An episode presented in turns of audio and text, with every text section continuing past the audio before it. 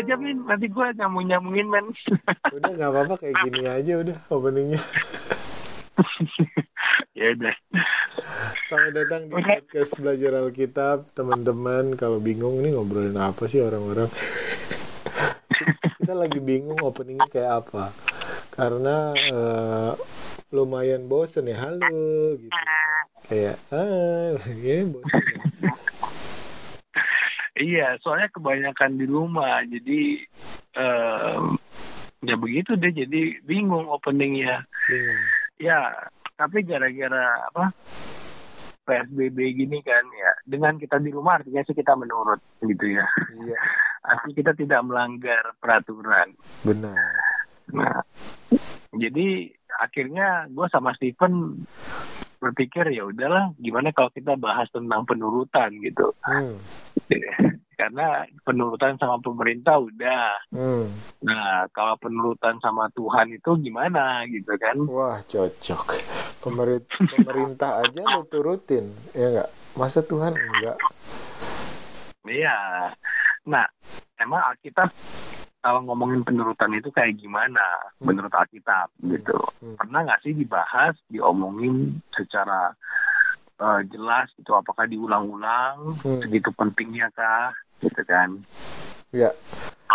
Nah di Alkitab Nah, ada ada ada tokoh siapa aja yang menurut? Ya kalau di Alkitab sih banyak yang menurut kan dari kejadian sampai wahyu juga isinya orang yang menurut semua itu kebanyakan hmm. cuman memang di Alkitab ada dua orang yang suka diambil menjadi contoh buat penurutan Hmm. Jadi dia terkenal di perjanjian lama, di perjanjian baru juga diulang lagi gitu tentang penurutannya mereka. Hmm. Oke. Kira-kira siapa? Mau coba? Mungkin Abraham kali ya, iya nggak sih? Ya, Abraham salah satunya. Kan nurut tuh anaknya disuruh disembelih aja mau, ya kan? Ya, itu ya itu salah satu bukti penurutan dia ya gitu. Terus Nah, lagi siapa? satu lagi Nabi Nuh. Hmm. Soalnya dia Nabi Nuh ini dipakai juga di perjanjian baru bahkan di akhir zaman gitu dan dia juga salah satu bukti orang yang menurut. Oke. Nah, buktinya mereka berdua ini di ngomongin soal menurut itu ada di Ibrani 11 ayat 7 sampai 8. Oke. Karena Nah, iman, maka Nuh dengan petunjuk Allah tentang suatu yang belum kelihatan dengan taat mempersiapkan batera untuk menyelamatkan keluarganya dan karena iman itu ia menghukum dunia dan ia ditentukan untuk menerima kebenaran sesuai dengan imannya. Ayat 8 Karena iman Abraham taat tetapi ia dipanggil untuk berangkat ke negeri yang akan diterimanya menjadi milik pusakanya. Lalu ia berangkat dengan tidak mengetahui tempat yang ia tujui. Nah, jadi di dua ayat ini kan kelihatan gitu bahwa inilah dua orang yang dikatakan dengan iman. Tapi sebenarnya eh, yang kita mau fokuskan hari ini adalah tentang penurutan gitu ya. Hmm. Memang di sini nggak ada tulisan tentang eh, penurutan, tapi yang ditulis adalah dengan taat. Hmm. Nah, Ibrani 11 ayat 7 dibilang kan Nuh dengan taat gitu loh. Abraham taat. Hmm. Nah, sebenarnya menurut dan taat itu ada bedanya nggak sih? Jadi jangan sampai kita pakai ayat ini terus katanya ayat ini nggak relevan sama topik penurutan gitu loh karena taat sama menurut apa bedanya gitu loh. Benar, benar, benar. Nah, akhirnya kita coba cari di kamus besar bahasa Indonesia. Kita cari pertama kata taat. Hmm. Rupanya taat itu adalah senantiasa menurut Hmm. buka kurung kepada Tuhan, koma pemerintah dan sebagainya. Hmm. Dan juga artinya patuh. Oke, jadi taat adalah senantiasa menurut. Hmm. Kalau dalam kamus besar, menurut, menurut itu eh, dalam kata asalnya itu adalah turut, artinya saling menurut atau tidak bertentang menentang. Hmm. Nah, jadi sebenarnya taat dan menurut itu adalah sama. Bahkan kalau dilihat taat itu adalah senantiasa menurut, tapi yang terus-terusan. Jadi taat itu sebenarnya lebih lebih tinggi lagi kayaknya levelnya daripada menurut gitu loh. Ya, ya, ya.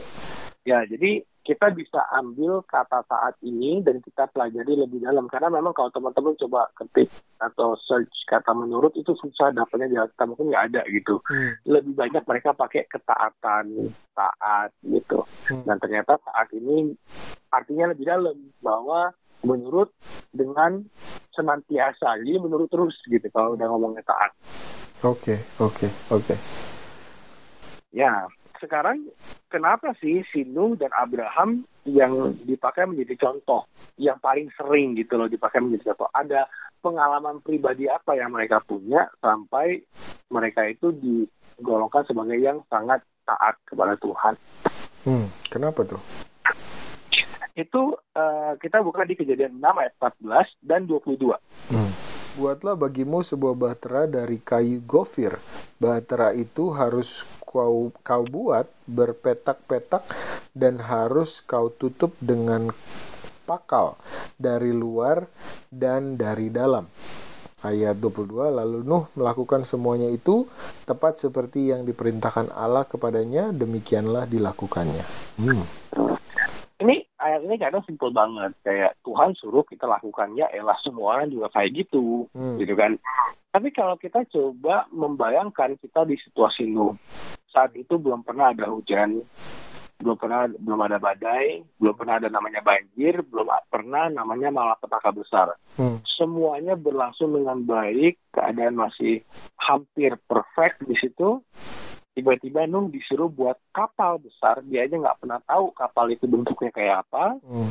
disuruh buat bahtera yang besarnya itu lebih besar daripada lapangan sepak bola Hmm. lalu bahtera itu akan memakan waktu 100 tahun untuk membuatnya Hmm. Dan, Nah. dan mereka juga Dan- sebenarnya tinggalnya kan di pegunungan ya, jadi kayak mustahil banget ngapain ada perahu di pegunungan. Ya, dan dan maksudnya membuat sesuatu yang tidak pernah mereka bayangkan sebelumnya, Hmm. lalu juga nggak tahu itu bakal diisi apa, dan ini proyek jangka panjang, Hmm. dan Nuh tetap melakukannya. Ya, ya, ya, ya. Ya, dan mungkin teman-teman pasti ada yang pernah nonton lah eh, film Nuh, itu kalau nggak salah judulnya apa ya? Eh, pokoknya ada film tentang Nuh gitu waktu itu. Hmm. Eh, udah lama sih filmnya. Oke. itu aja orang pada nganggap semua dia gila ya memang memang kayak gitu eh, keadaannya pada waktu itu gitu loh nah jadi itu tentang lo kalau tentang si Abraham itu ada di kejadian 12 ayat 1 dan 4 Berfirmanlah Tuhan kepada Abraham, Pergilah dari negerimu dan dari sanak saudaramu dan dari rumah bapamu, ini ke negeri yang akan kutunjukkan kepadamu. Lalu pergilah Abraham seperti yang difirmankan Tuhan kepadanya, dan Lot pun ikut bersama-sama dengan dia. Abraham berumur 75 tahun ketika ia berangkat dari Haran. nah ya ini menarik banget ada seorang kakek berusia 75 tahun bayangin nggak 75 tahun itu udah mapan semuanya udah tersuplai dengan baik Hmm. tiba-tiba Tuhan bilang oke sekarang rumah yang kamu punya ini semua harta benda kamu yang sudah kamu siapin dari dulu nah sekarang kamu harus pergi ke satu tempat Hmm. yang nanti aku kasih tahu pada saat kamu udah pergi Ya. pokoknya packing siap-siap semuanya uh, istri kamu pembantu apa semuanya dibawa Hmm. tenda disiapin ke satu tempat yang nanti pokoknya dikasih tahu pokoknya pergi dulu aja Ya, Gitu loh. ya, ya. dan Abraham melakukannya Hmm. gitu nah jadi memang Nuh dan Abraham ini dikatakan taat atau menurut karena mereka melakukan apa yang Tuhan perintahkan sekalipun itu di luar penglihatan atau akal sehat mereka sebagai manusia Ya.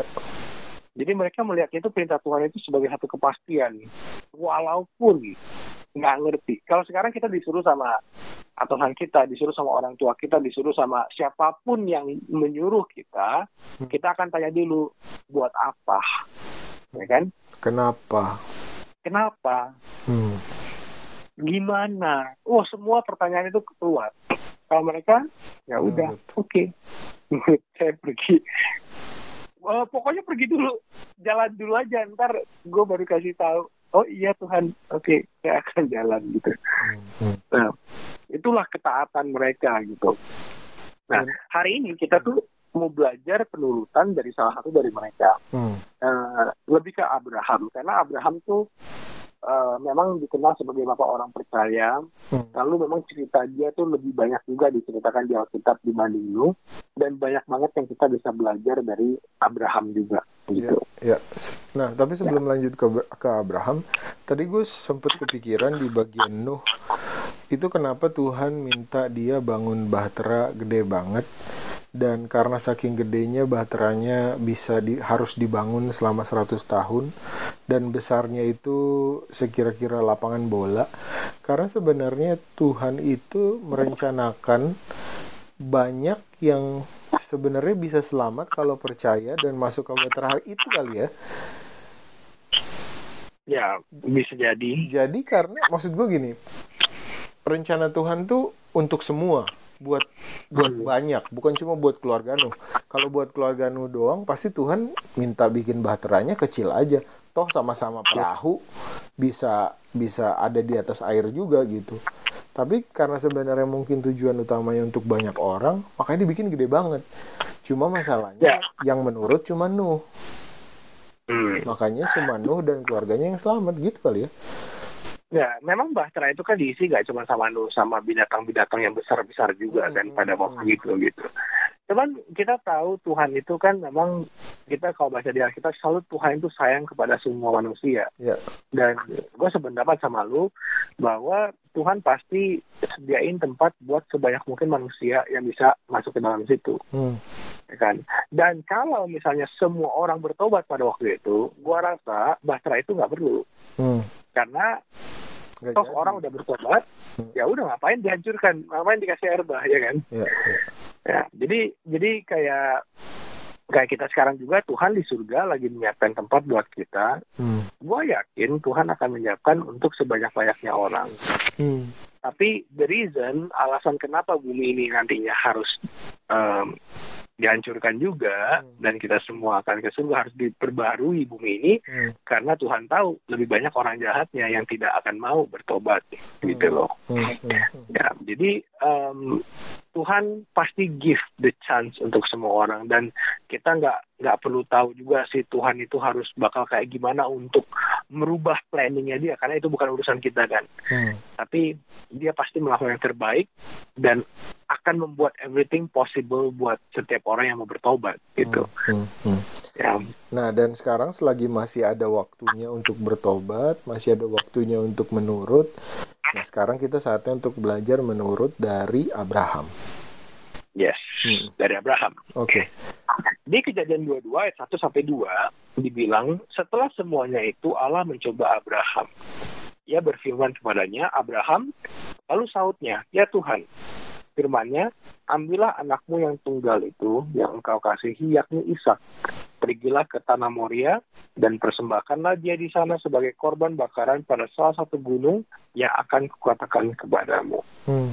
Nah, lalu di ayat 16 sampai 18 dikatakan katanya aku bersumpah demi diriku sendiri demikianlah firman Tuhan karena engkau telah berbuat demikian ini kata Tuhan ya Hmm. dan engkau tidak segan-segan untuk menyerahkan anakmu yang tunggal kepadaku maka aku akan memberkati engkau berlimpah-limpah dan membuat keturunanmu sangat banyak seperti bintang di langit dan seperti pasir di tepi laut dan keturunanmu itu akan menduduki kota-kota musuhnya oleh keturunanmu lah semua bangsa di bumi akan mendapat berkat karena engkau mendengarkan firmanku. Hmm. Jadi Abraham punya another story yang gede gitu bahwa setelah dia disuruh pindah, sekarang tesnya lagi dia udah dikasih udah minta anak, lalu dia punya anak waktu dia umurnya sangat tua, Hmm. ya Sarah 90 tahun dan akhirnya begitu anaknya lahir, begitu menginjak usia remaja, Dites disuruh lagi. dipersembahkan. Hmm.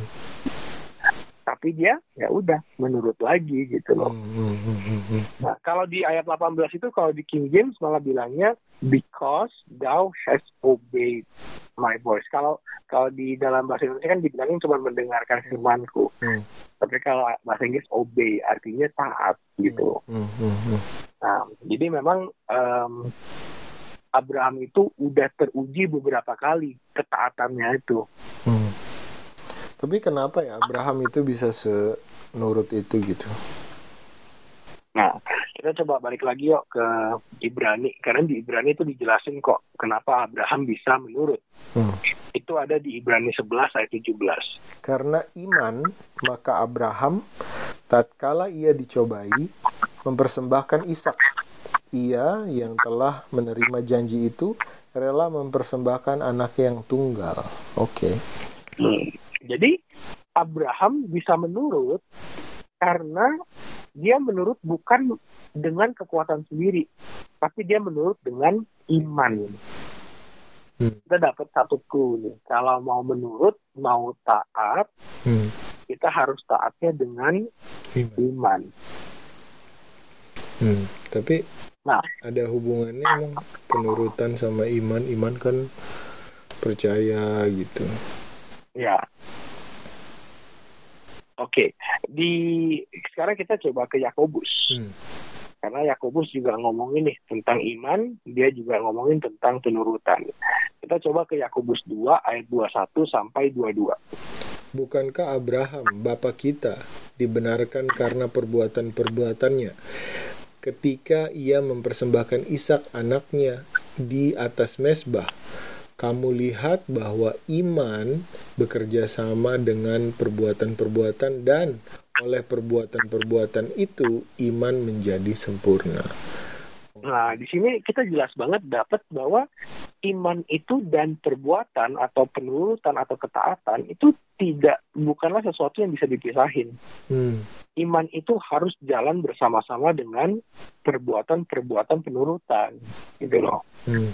Nah, bahkan dilanjutin kalau di ayat 23 sampai 24 dibilang dengan jalan demikian genaplah nas yang mengatakan lalu percayalah Abraham kepada Allah, maka Allah memperhitungkan hal itu kepadanya sebagai kebenaran.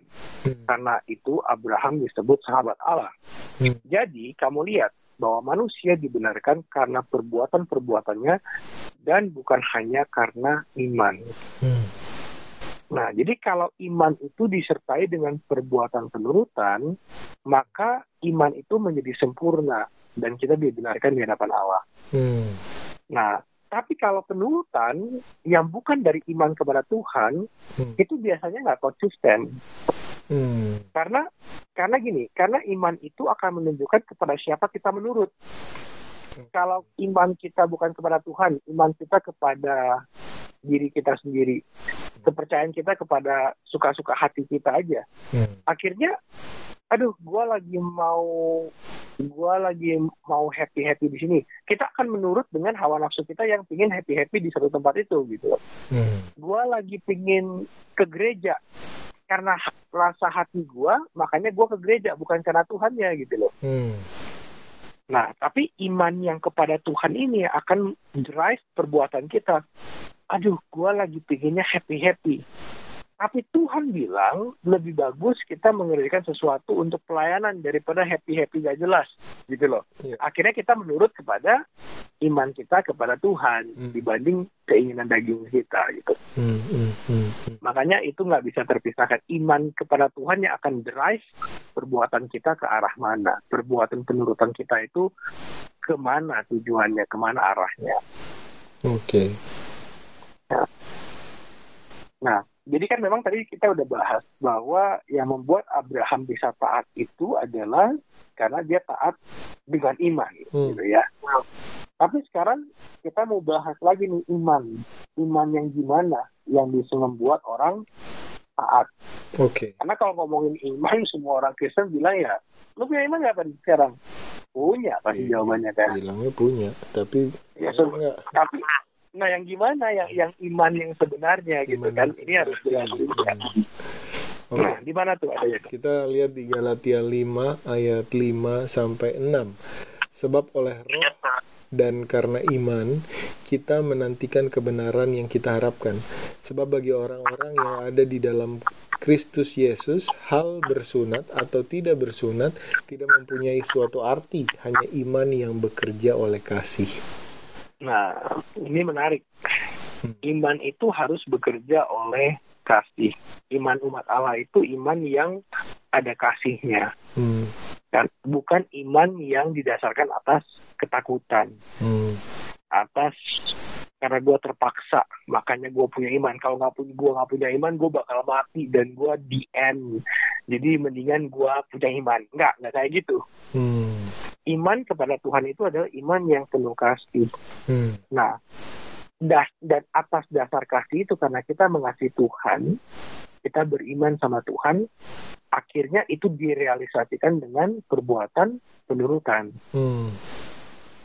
Jadi iman itu bukanlah iman kalau kita mau imbalan gitu loh.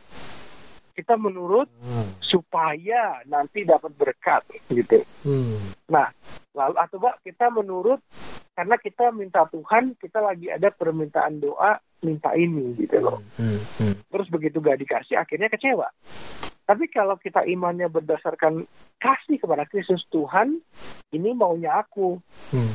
Aku menurut sama Tuhan, tapi aku juga punya impian. Impian aku adalah A. Hmm. Tiba-tiba Tuhan kasih B. Padahal kita udah menurut. Hmm. Karena kita kasih kepada Tuhan, kita akan bilang, Tuhan thank you udah kasih B. Aku mintanya A. Tapi aku tahu B itu terbaik. Karena Tuhan pasti mengasihi aku juga. Jadi kan beda ya. Tahu dasarnya kasih Hmm. sama dasarnya dengan hal-hal lain. Ketakutan atau dasarnya karena minta imbalan dan sebagainya gitu. Ya, ya, amin, amin. Hmm. Oke. Nah, ini jadi kenapa kok sepertinya konsepnya iman dan penuritan itu rada sulit dimengerti ya. Jadi apa namanya? berbeda gitu sama yang diajarin sama dunia gitu. Iya. Saya kalau dunia itu kan biasanya kita work buat apa, bekerja buat apa, ya kita akan mendapatkan, harusnya mendapatkan Imbalan. yang setimbal. Eh, imbalan itu yang setimbal buat apa yang kita udah lakukan. Hmm. Dan kita berhak untuk komplain kalau kita tidak mendapatkan eh, imbalan yang seperti yang kita mau, kan gitu kan kalau Hmm. Nah, itu ada tuh di Roma 16 ayat 25 sampai 26. Bagi dia yang berkuasa menguatkan kamu menurut Injil yang kumasyurkan dan pemberitaan tentang Yesus Kristus sesuai dengan pernyataan rahasia yang didiamkan berabad-abad lamanya, tetapi yang sekarang telah dinyatakan dan yang menurut perintah Allah yang abadi telah diberitakan oleh kitab-kitab para nabi kepada segala bangsa untuk membimbing mereka kepada ketaatan iman. Nah, ayat ini lagi ngomong tentang ketaatan iman. Hmm. Iman yang penuh dengan ketaatan. Bukankah itu yang kita lagi ngomongin barusan kan? Ya. Iman dan ketaatan. Iman dengan kasih dan berujung dengan ketaatan kepada Tuhan. Ya. Dan ayat ini ngomongin bahwa ini adalah rahasia Allah yang udah didiamkan berabad-abad lamanya. Hmm. Tetapi sekarang dinyatakan dan diberitakan. Hmm. Jadi iman dan penurutan itu adalah satu rahasia Tuhan yang Tuhan mau nyatakan buat kita. Hmm. Cuman banyak yang tidak mengerti bahwa satu rahasia itu hanya akan dihargai oleh orang apabila orang itu tertarik untuk mengetahui rahasia itu. Hmm. Kalau misalnya gue lagi dengerin rahasia temen lu yang gua nggak kenal, terus lu cerita rahasia dan rahasia dia ke gua, Hmm. gue akan bilang ya udah gue dengerin gue tahu tapi gue nganggap itu biasa aja gak penting buat gue gitu Hmm. tapi kalau gue kenal orang itu dan gue denger rahasia itu gue merasa gue spesial karena wow gue tahu sesuatu yang orang lain nggak tahu Hmm. Hmm. dan gue rasa begitu juga dengan rahasia Allah banyak orang yang tidak menganggap itu penting jadi walaupun Yesus membimbing kita untuk satu ketaatan iman, orang menganggapnya biasa aja. Itu nggak penting buat gua, gitu loh. Kecuali kalau Jadi- kita menganggapnya penting, itu artinya kita harus belajar tentang iman dan ketaatan terhadap Allah gitu kan maksudnya? Iya, andai aja kita semua tahu bahwa ini adalah suatu rahasia besar. Makanya kenapa kok kompleks banget? Kenapa banyak orang yang yang kelihatannya sulit untuk mengerti masalah iman dan penurutan ini? Ya karena mereka nggak mau tahu juga tentang ini. Ini nggak penting. Hmm. Tapi buat kita yang pengen tahu, wow, rupanya penurutan harus dimulai dari iman. Dan iman itu harus dengan kasih kepada Tuhan. Hmm. Nah, kita jadi pengen tahu lagi dan kita makin bisa mengerti, oh iya, inilah dasar dari penurutan aku gitu loh. Hmm. Hmm. Nah, dan kalau sehari-hari kita menurutnya karena menurut keinginan sendiri dan tidak ada elemen mengasihi Tuhan, kita nggak bakal ngerti-ngerti rahasia Allah yang Allah lagi nyatakan ini gitu loh. Hmm. Karena kita udah punya uh, prinsip sendiri yang kita nggak mau denger Tuhan ngomong apa lagi Hmm. gitu. Nah, di sini ada juga di Roma 1 ayat 5. Hmm. Dengan perantaraannya, kami menerima kasih karunia dan jabatan rasul untuk menuntun semua bangsa supaya mereka percaya dan taat kepada namanya. Kita, ya, dibilang eh, Paulus itu menerima kasih karunia supaya untuk menuntun semua bangsa. Dan kita juga disuruh untuk dipanggil menuntut semua bangsa supaya orang percaya dan taat supaya orang juga mengenal iman kepada Tuhan dan taat Hmm. itu karena iman. Nah kalau dalam King James itu eh, bahasa Inggris dibilang percaya dan taat itu adalah obedience of faith ketaatan iman lagi gitu loh. Hmm. Hmm. Nah dan buat kita yang udah tahu ini kita disuruh kasih tahu orang lain Tuhan mau kita semua menurut oleh iman kayak Nuh kayak Abraham. Gitu. Ya, ya, ya, ya. Nah, dan sebenarnya ada lagi satu orang lagi yang penting banget yang pernah hidup di dunia ini yang juga telah melakukan ketaatan iman ini. Hmm. Yaitu siapa? Nah, ini ada di Filipi 2 ayat 8. Dan dalam keadaan sebagai manusia, ia telah merendahkan dirinya dan taat sampai mati, bahkan sampai mati di kayu salib. Wow. Ya. Apakah itu? Tuhan Yesus. Tuhan Yesus. Hmm. Nah, Yesus itu kan sayang banget sama manusia. Hmm. Tapi Yesus itu adalah Tuhan. Hmm. Tapi waktu dia turun ke dunia, Yesus tidak menggunakan keilahiannya sama sekali. Hmm. Dia di, di dunia sebagai manusia. Kita pernah bahas ini juga Hmm. di episode-episode yang lama dulu kan. Hmm. Nah, dan di situ Yesus melakukan semuanya itu, mengabarkan Injil, menyembuhkan orang sakit, harus mati di kayu salib.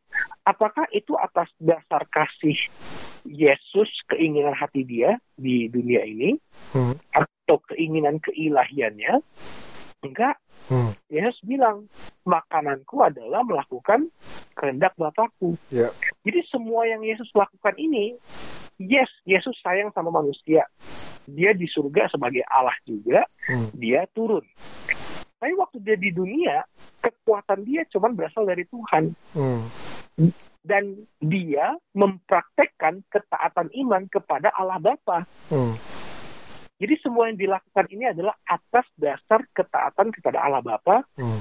dan dan itulah yang membuat dia mempunyai kasih kepada sesama manusia di dunia ini karena dia kan nggak menggunakan keilahiannya sama sekali gitu loh Ya, ya, ya, ya. ya nah jadi di situlah kita bisa lihat contoh paling perfect adalah Tuhan Yesus Hmm.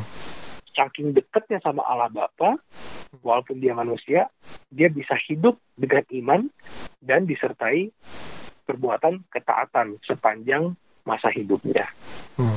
Dan itu adalah contoh yang harusnya kita bisa bisa lihat dengan baik gitu bisa bisa nyontoh beneran contohnya tuh dari Tuhan Tuhan aja mau jadi manusia supaya nyontohin nih bahwa ini loh ketaatan tuh kayak gini gue sampai udah jadi manusia nih gini loh manusia tuh bisa loh gitu tapi ya ya dan dan kita tahu Yesus itu juga belajar loh untuk mengasihi Allah Bapa Hmm.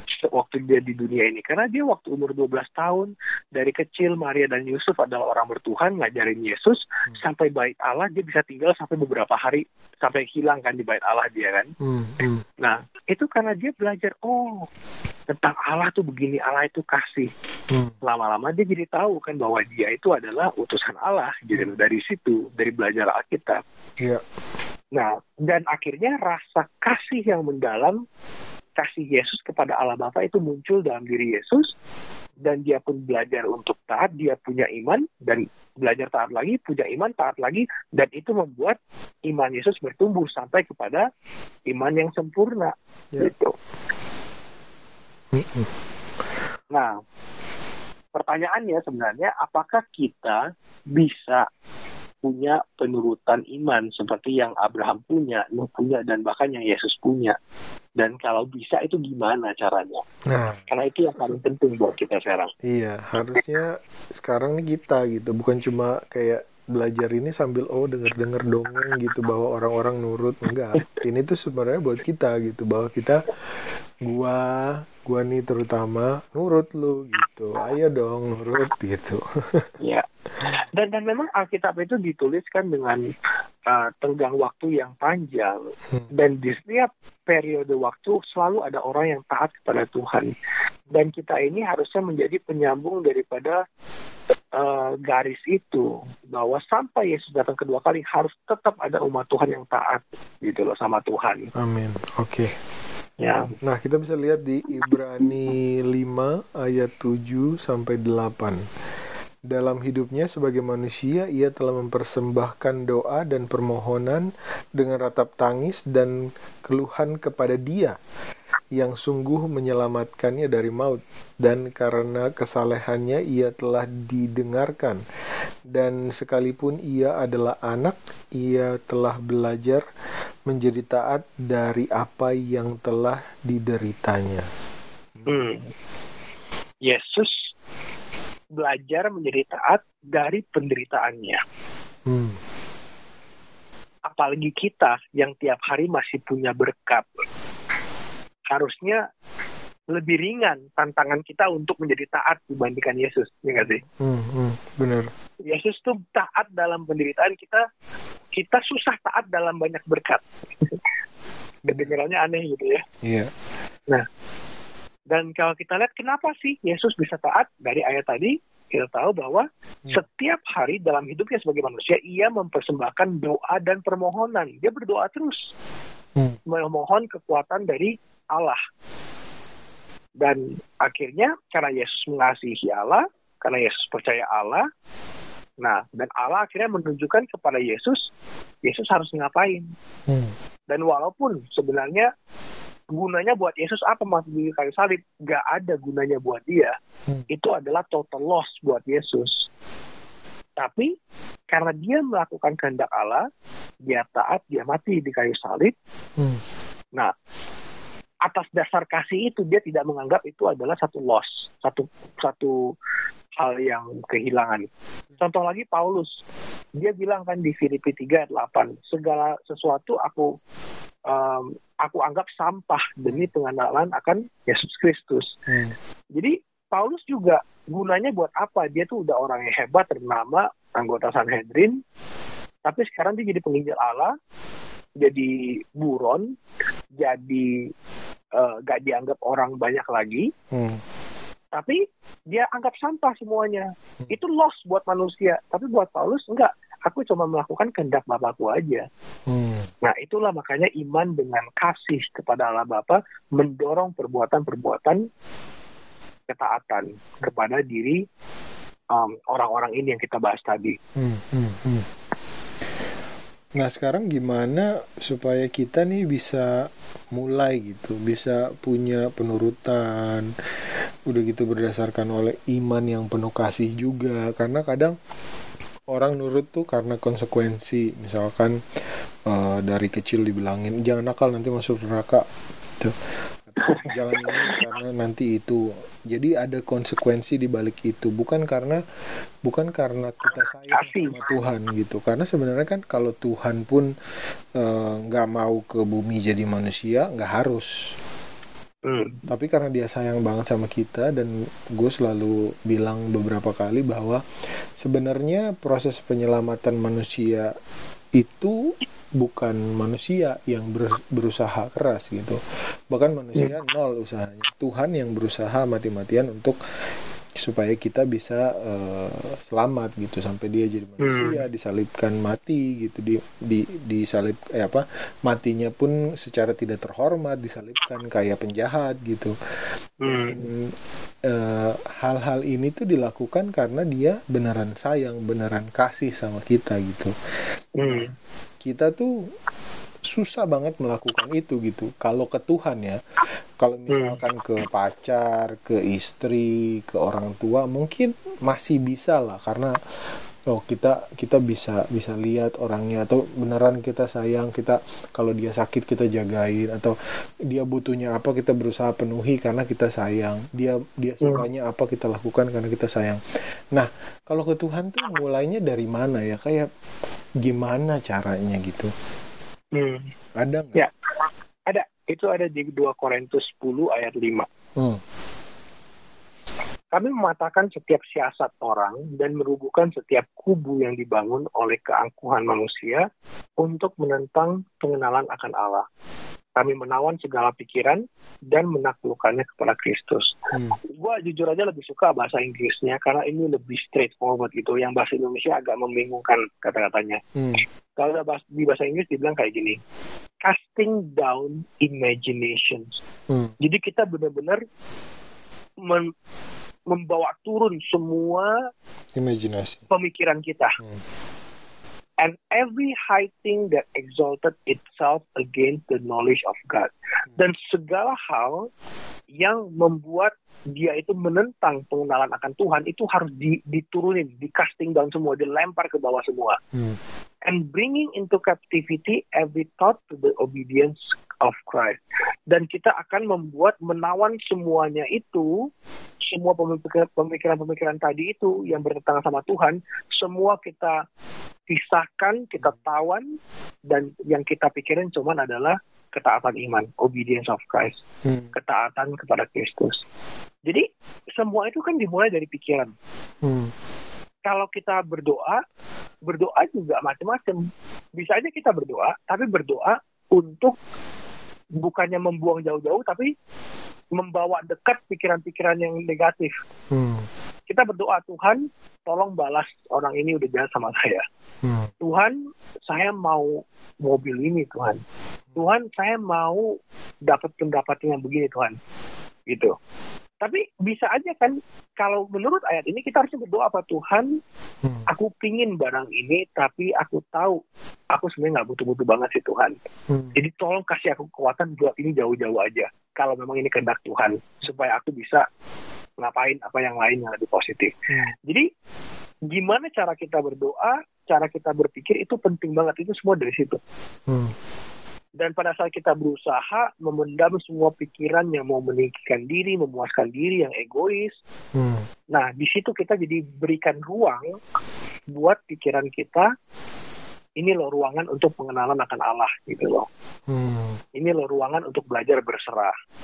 Nah, again, itu harus dilatih. Hmm. Itu nggak bisa kita mulai langsung, ya apa pun juga harus dimulai dari small step dulu kan, yang kecil. hmm, Dan semakin kita percaya, menurut. Percaya menurut. Lama-lama levelnya makin tinggi. Ya. Lama-lama jadi iman yang sempurna yang tadi dibilang. Dan itu iman itu bertumbuh terus sampai Tuhan datang. hmm, hmm, hmm, hmm. Amin. Soalnya berat sih sebenarnya karena biasanya selalu ada maunya nih kita. Ya. Berdoa bilangnya kehendak Tuhan yang jadi, tapi semua doa itu doa tentang kita gitu. Doa Ya. tentang apa yang kita mau, apa yang kita takutin, apa yang kita butuhin, apa yang ya Memang ini ada hubungannya sama topik puasa kita juga sih. Karena waktu ber- topik berpuasa itu kan kita belajar bahwa keinginan daging itu kalau kita isi terus kapan keingin kapan rohnya itu bisa bertumbuh Hmm. tapi kita tujuannya berpuasa adalah kita benar-benar menutup semua akses bahkan kebutuhan fisik pun kita tutup supaya kita ada ruang untuk meningkatkan menumbuhkan keinginan roh itu kita berikan asupan gitu loh Iya. nah sama ini juga begitu kan pikiran kita kita mau isi yang mana ya kayak gue jadi ingat waktu gue kecil Hmm. itu waktu orang tua gue selalu ajarin harus berkata jujur, jangan bohong, apa ya. Itu yang tiap hari kita denger. Hmm. Akhirnya pas kita lihat teman kita bandel atau apa, gue memang waktu kecil lumayan alim sih. Temen main-main, gue mintanya ke perpustakaan gitu. Hmm. Nah, tapi eh, itu tapi itu itu bukan waktu SMP ya. SMP gue agak kacau. tapi eh, itu waktu masih eh, SD awal-awal gitu lah.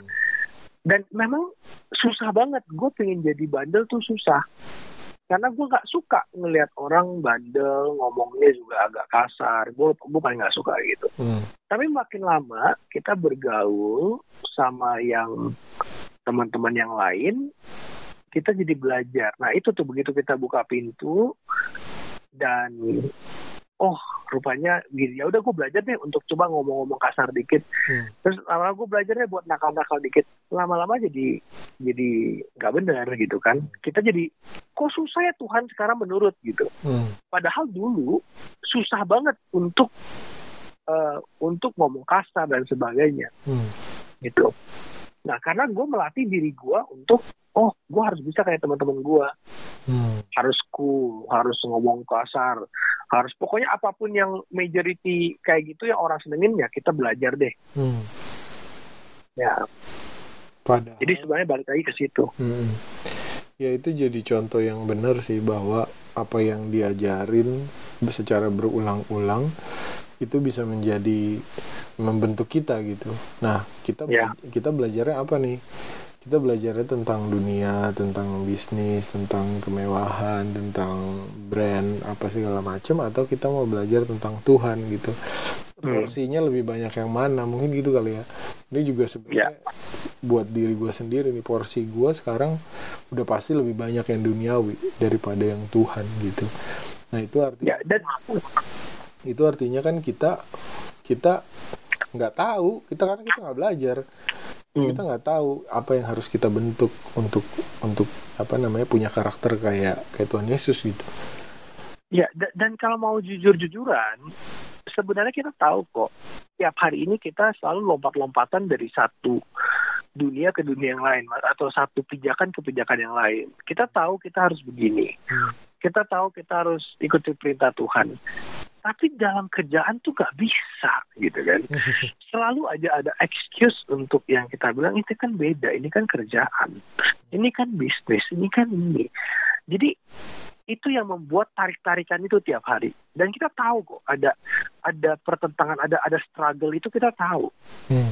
cuman sering kali memang ya kayak gue sendiri gue kita tuh cenderung untuk denger yang yang dunia ini gitu loh Hmm. Hmm. nah lu nanti pas udah ada hal buruk terjadi atau yang kita nggak suka kita sedih baru datang kepada Tuhan Ya. gitu kan belajar menurut tapi udah kalah start gitu loh udah selalu yang bagian gedenya itu udah jatuh duluan gitu Hmm. Dan jangan sampai sampai akhirnya kita udah nggak punya firasat yang buruk lagi atau nggak nggak punya apa ya nggak nggak terganggu lagi sama kita nggak nggak sesuai sama uh, perintah Tuhan. Kita udah nggak terganggu lagi untuk melanggar Hmm. uh, apa perintahnya gitu. Jangan sampai udah sampai di tahap itu sih. Karena kalau sekarang kita masih keganggu pikirannya aduh ini sebenarnya nggak bisa sih gitu. Atau sekarang kita masih punya eh, apa namanya diingetin gitu jangan gitu. Tapi kita masih langgar itu artinya kita masih apa ya masih peka gitu sama Roh Kudus gitu. Masih masih bisa kedengeran gitu. Jangan sampai kita udah nggak mau dengar sama sekali nggak peka lagi dan ya udah nggak tertarik sama sekali gitu sama sama Alkitab sama apa yang Tuhan ajarin. Ya, dan gue nggak tahu apa teman-teman pernah rasakan, tapi ini yang juga gue sering rasakan. Kalau misalnya gue merasa gue tahu, wah kayaknya ini ini nggak bener, ini kayaknya salah. Hmm. Terus dalam hati itu kita belum melakukan yang salah nih, cuma dalam hati ini kayak salah, ini kayak nggak bener. Yang bener kayaknya ini. Hmm. Nah, dan gue sempat berada di, di satu posisi di mana, wah dengan dengan merasakan pergumulan itu, gue merasa gue udah berdosa gitu loh. Hmm. Tapi terakhir gue diingatkan gitu sama Tuhan bahwa enggak pada saat pergumulan itu ada justru itu saat yang paling tepat buat berdoa Hmm. supaya kita memilih yang kita tahu itu benar gitu loh Hmm. karena itu adalah proses buat kita bisa berjalan ke tahap selanjutnya Hmm. proses buat iman kita bertumbuh jadi kita jangan kita justru harus ber apa harus bersyukur Hmm. kalau kita masih ada pergumulan itu yang kayak lu bilang tadi Hmm. karena berarti Tuhan masih bicara dan kalau kita waktu itu eh, setuju sama Tuhan kita menang Hmm. pasti tantangan lebih gede ada lagi namanya naik level gitu kan Hmm. nah itulah kemenangan yang sekarang adalah buat menghadapi pertentangan yang lebih besar Hmm. gitu dan seterusnya kayak gitu sampai iman kita benar-benar bertumbuh dan pasti bisa jatuh tapi yang penting grafiknya naik terus sampai Tuhan datang Hmm, hmm, hmm, hmm. Iya. Oke. Mantap. Ya, kira-kira begitu pembahasan kita tentang penurutan. Memang em, pada aplikasinya nggak mungkin segampang yang kita ngomong, lebih gampang ngomong daripada eh, menjalankannya. Yang ngomong aja belum nurut gua apalagi aduh susah. Ya, semua kita masih dalam proses. Gua juga ngomong kayak gini dalam hati ya ampun, andai aja bisa melakukan apa. Tapi em, balik lagi, em, ya puji Tuhan kita dikasih waktu buat ngobrol di Hmm. sini. Kita dikasih inspirasi waktu kita belajar soal penurutan. Hmm. Belum tentu yang dapat inspirasi ini melakukan gitu loh. Hmm. Tapi kita sama-sama berdoa lah. Hmm. bahwa kita semua saling menguatkan supaya bisa menurut. Hmm.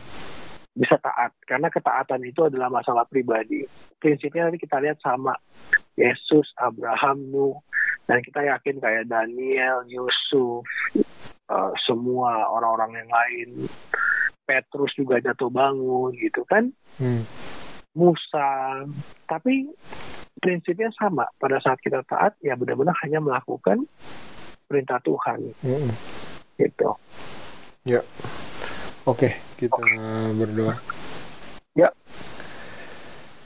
Tuhan, terima kasih Engkau memberikan kami waktu untuk belajar Tuhan. Eh, ampunilah dosa dan kesalahan kami Tuhan agar kami bisa belajar, agar kami bisa Engkau beri hikmat untuk mengerti tentang penurutan Tuhan. Kami ingin taat Tuhan.